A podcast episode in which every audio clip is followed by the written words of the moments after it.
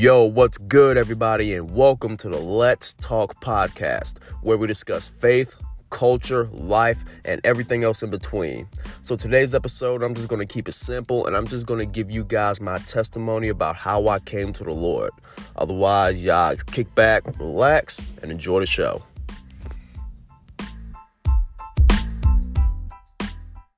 All right, so let's jump right into it. But before I get into the real meat and potatoes of the conversion, let me give you guys just an idea of who I was beforehand. So, I was I was the quote unquote good kid or good person. I wasn't an atheist. I believed in God, but I wasn't, I didn't have a personal relationship with God through Jesus. I would go to church with my grandmother from time to time. I've been to vacation Bible study, vacation Bible school a couple of times, but really, I never, I was never really devoted to the Lord like that, okay? So that said, in 2008, this is when I started hanging out with my now very, very good friend, my best friend, Kevin. So he had been a believer maybe a couple of years before I have. And we had known each other throughout school and whatnot, but we never really hung out. We've seen each other and we've interacted, but we weren't really best friends until after high school. And this is around, like I said, summer 2008. So we started hanging out like all the time. Like either I was at his house, he was at my house, we would go out to town and grab something to eat or do whatever. So from 2008 to 2008 to 2011, again, we were hanging out, but it was in 2011 where Kevin really, really was looking to take his relationship with the Lord seriously. So I'll never forget it. It was during the summer. So me and Kevin are hanging out and we go down to his room and whatnot. And he says, You know, Ed, I, I feel like God wants me to stop watching UFC. Right? So I'm taken aback by this real quick. I'm taken aback by this, but I didn't judge him, but I was like, you know, I really appreciate the fact you want to take your faith seriously. I really do. But man, you don't have to stop watching UFC. This is what I'm telling them. You don't have to stop watching UFC. God doesn't really care about what you watch or what you do. As long as you're a good person, that's all you really got to focus on. Like, continue watching UFC, right? So this is what I'm telling him. And then that went, it went from that to probably I don't know, I want to say maybe an hour and a half, two hour conversation about everything he's learned, everything that the Lord has showed him. And I walked away from that conversation thinking, man, you know what? Maybe I don't know as much about God as I thought I did. You see what I'm saying? Like, I'm thinking, okay, maybe there's more than God than what I realize. It's more than just this guy I hear about from time to time, this guy that wrote the Bible or whatever. So then, after that conversation, he invited me to come to his church where he was going to at the time. And I'm like, you know what? Yeah, I would like to.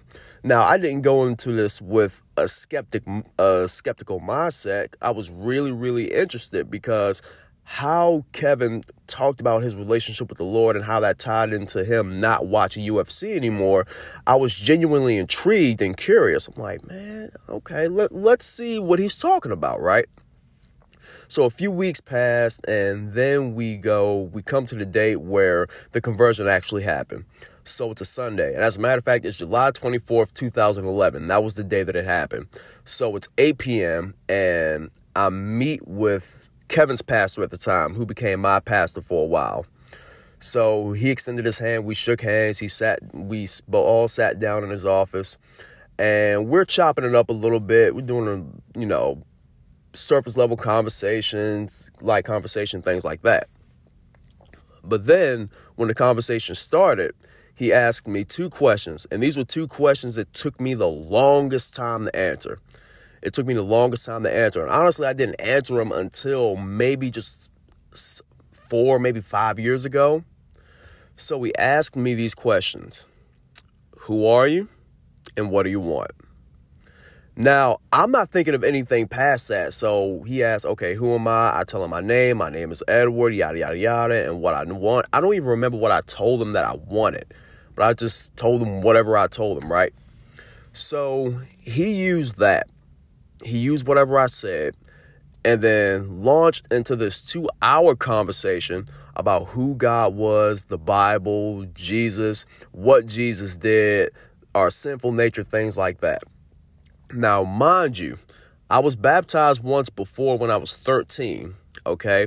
But this wasn't something that I personally wanted to do. This was something that I did because my grandmother wanted me to do it. And nothing against her, nothing against, you know, but she really wanted me to get baptized. So at 13, I got baptized just to appease her, not because it was something that I genuinely wanted to do.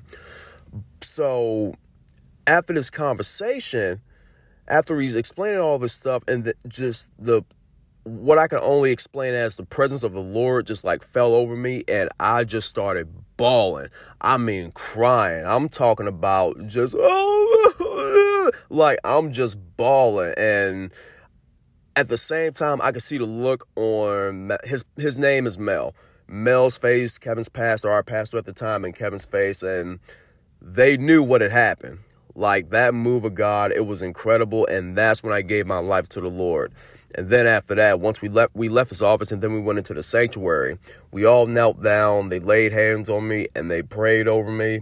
And I, when I say I've never felt, and it's been maybe several times, a very few times after that, that I felt the presence of the Lord like that move it's very, very rare, but in that moment, I knew I could not attribute it to anything else other than God's presence. And it was in that moment that I was saved. At that moment, I realized who God was, what He sent Jesus to do, and what Jesus ultimately did so we could have that relationship with God.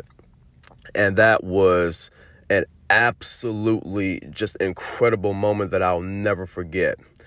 And that's basically what happened.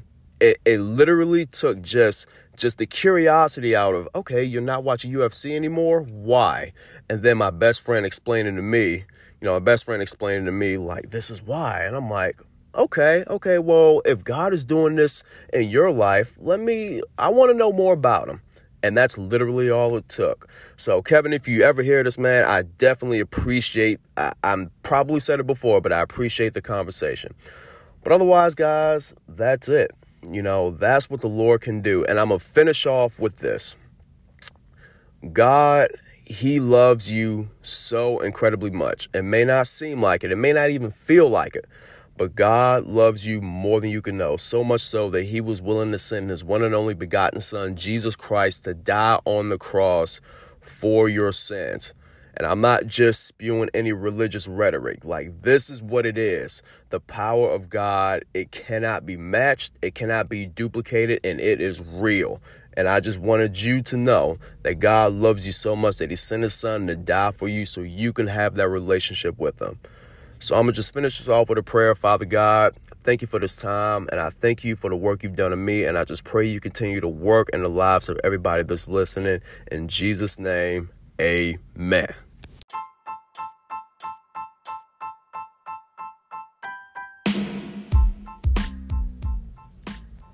All right, well, that wraps it up for the very first episode. I thank each and every single one of y'all that listen all the way to the end.